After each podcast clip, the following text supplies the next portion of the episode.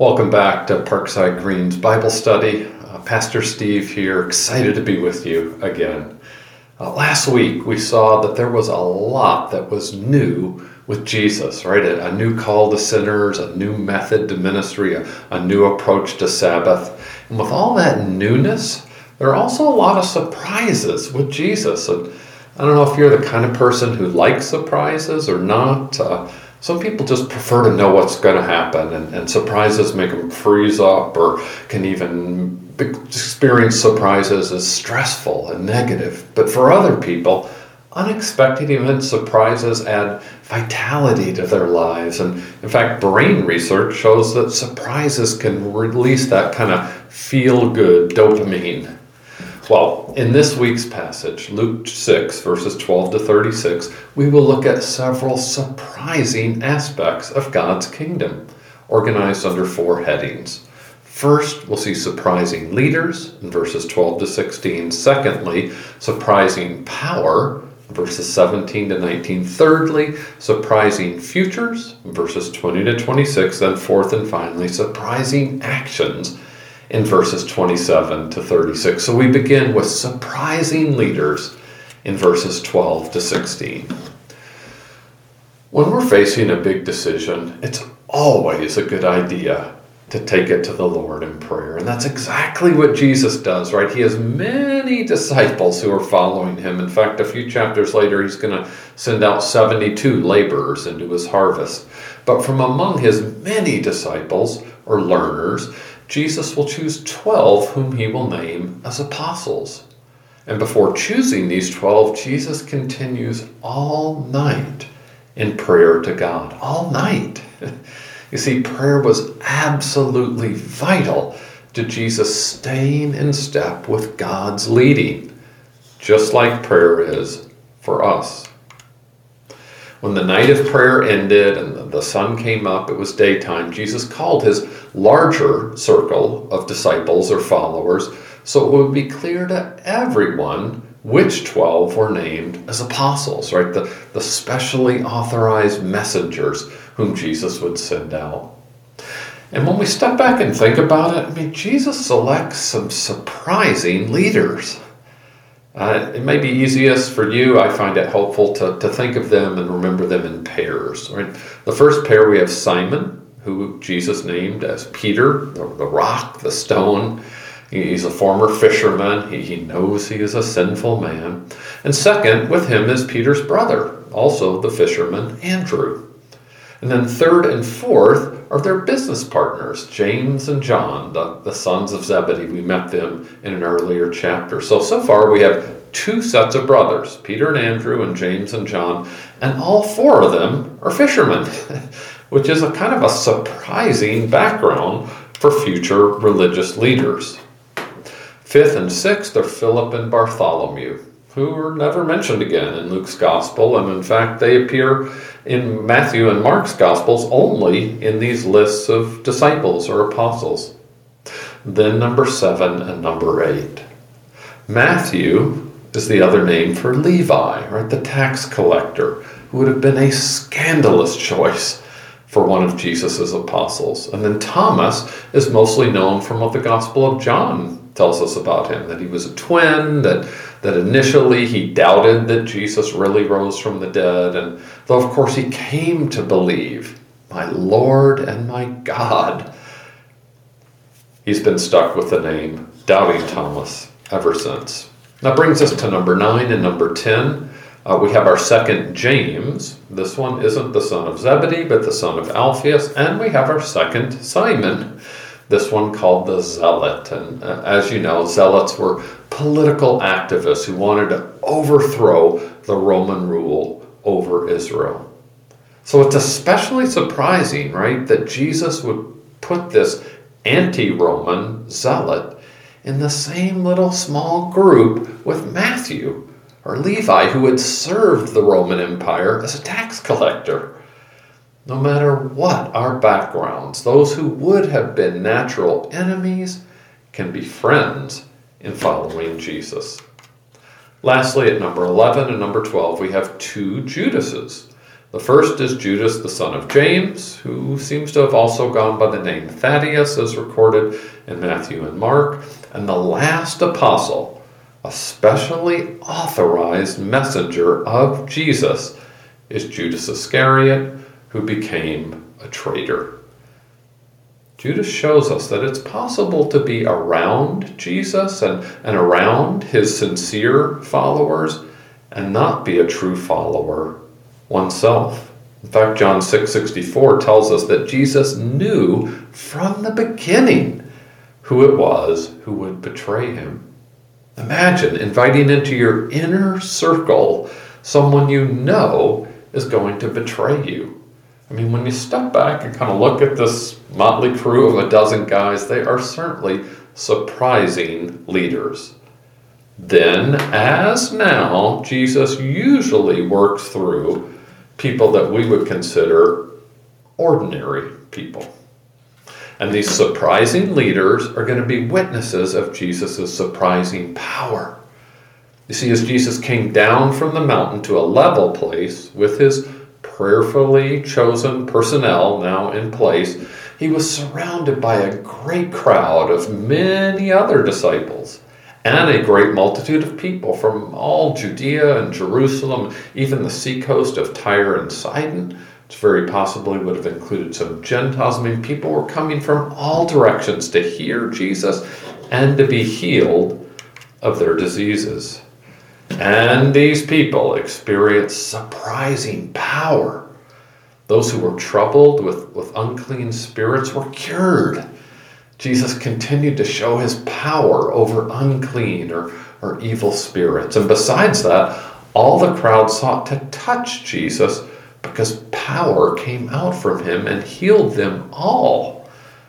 You remember before the story of the paralytic how Luke 5:17 told us that the power of the Lord was with Jesus to heal? And the same thing is true here where power came out from Jesus and healed all who touched him. So, Jesus had prayerfully chosen surprising leaders. Jesus had displayed surprising power. And Jesus would teach the people about surprising futures.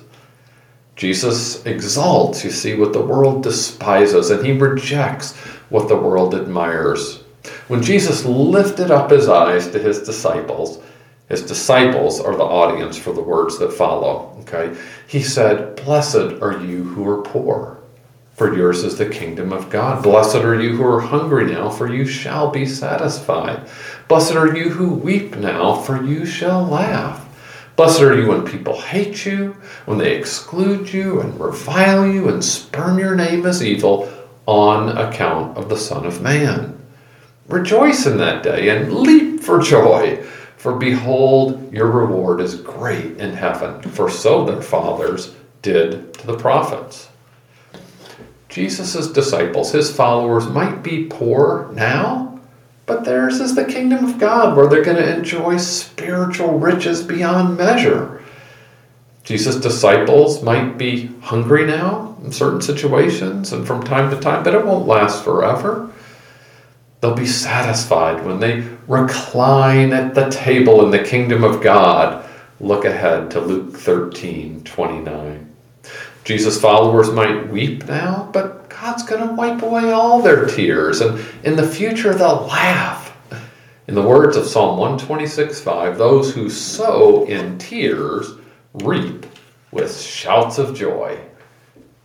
In this life, Jesus' disciples might be hated, excluded, reviled, and spurned on account of their association with Jesus, but they stand in solidarity with God's prophets.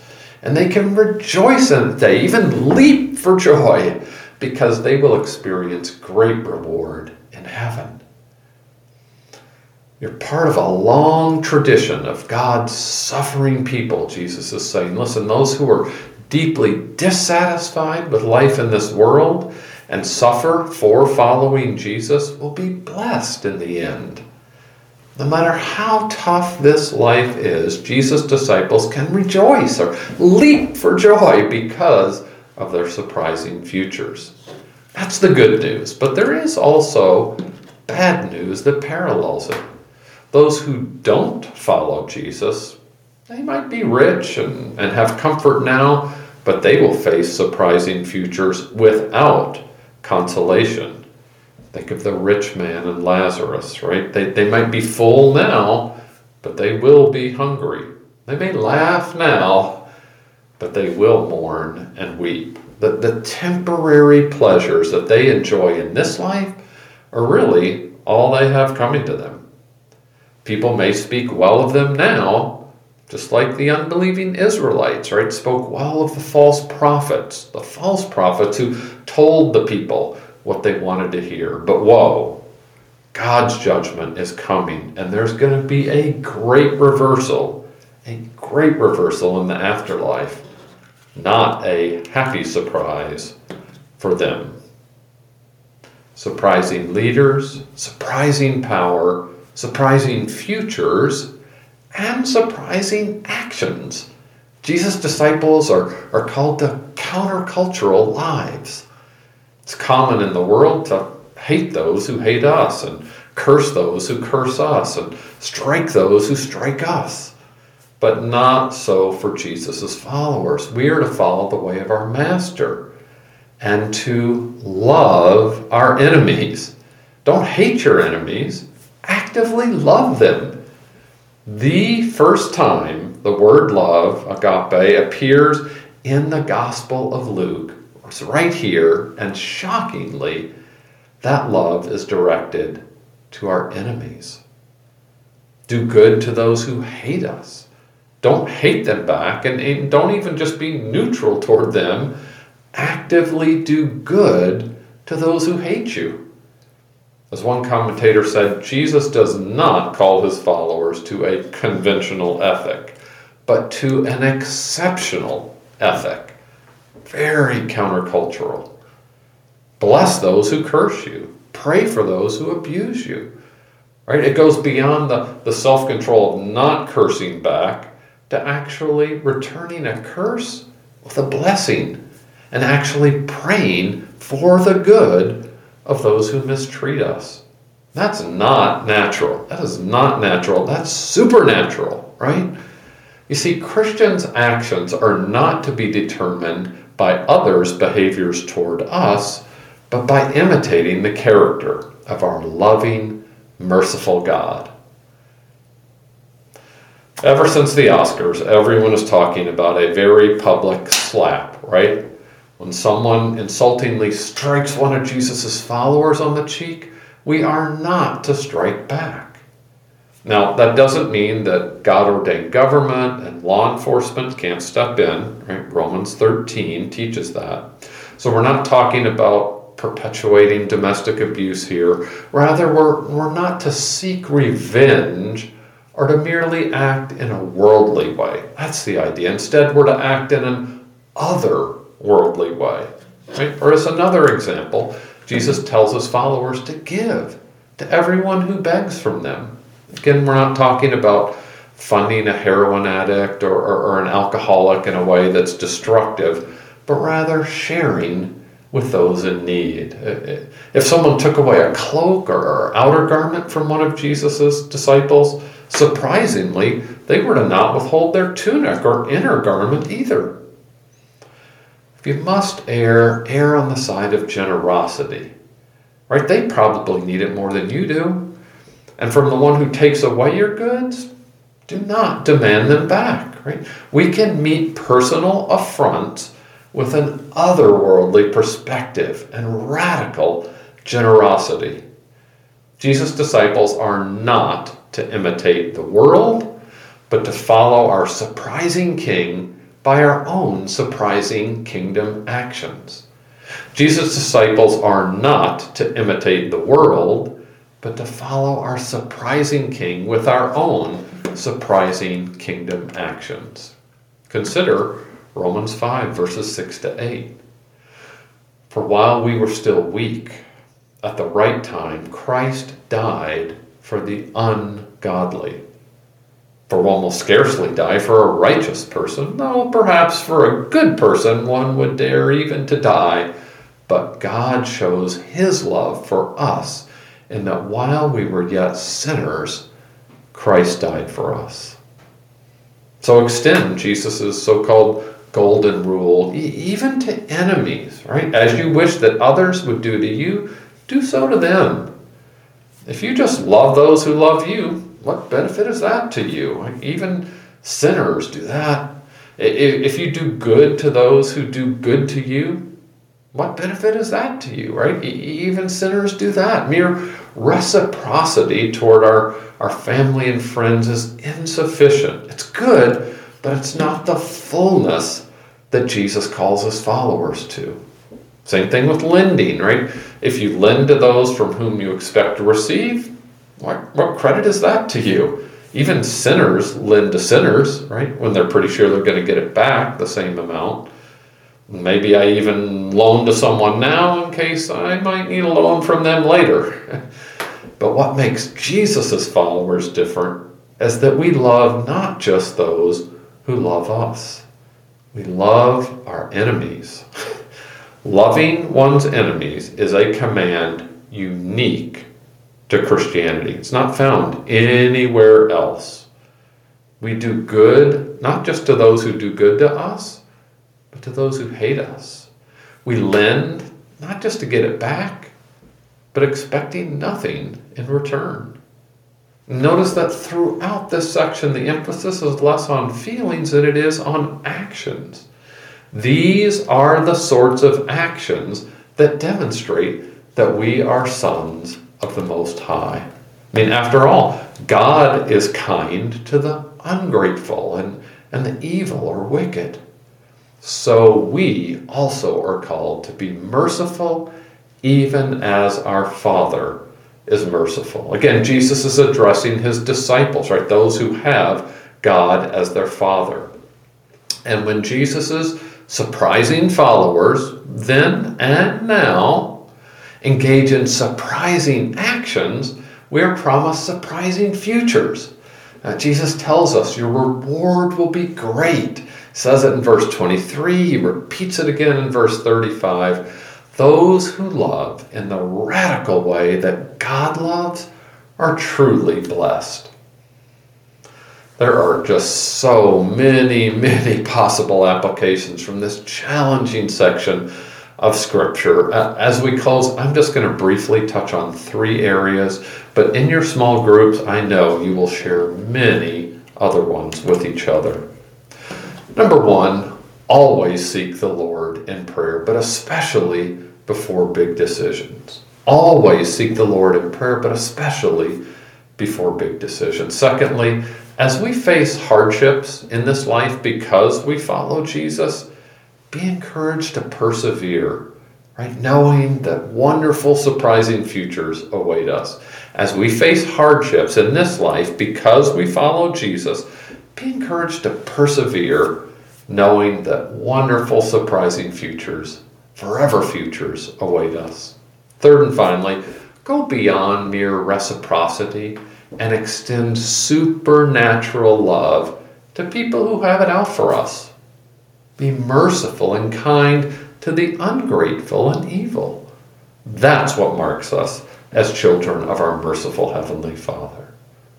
Third, again, go beyond mere reciprocity and extend supernatural love to people who have it out for us, our enemies, those who hate us. Be merciful and be kind to the ungrateful and evil. That's what marks us out as God's children, children of our merciful Heavenly Father. Let's pray. Heavenly Father, your kingdom is truly a surprising kingdom. We marvel at the surprisingly ordinary leaders that Jesus so prayerfully chose. We marvel at the surprising power that came out from Jesus to heal all who touched him. We marvel at the surprising futures that await Jesus' followers. What a reversal you will bring about. And we marvel at the surprising actions that we're called to as Jesus' followers. Lord, there is just no way that we can live like this without your love filling us and your Spirit empowering us. We want to be merciful, even as you are merciful, so we ask for your supernatural help through Jesus, our Lord and Savior. Amen.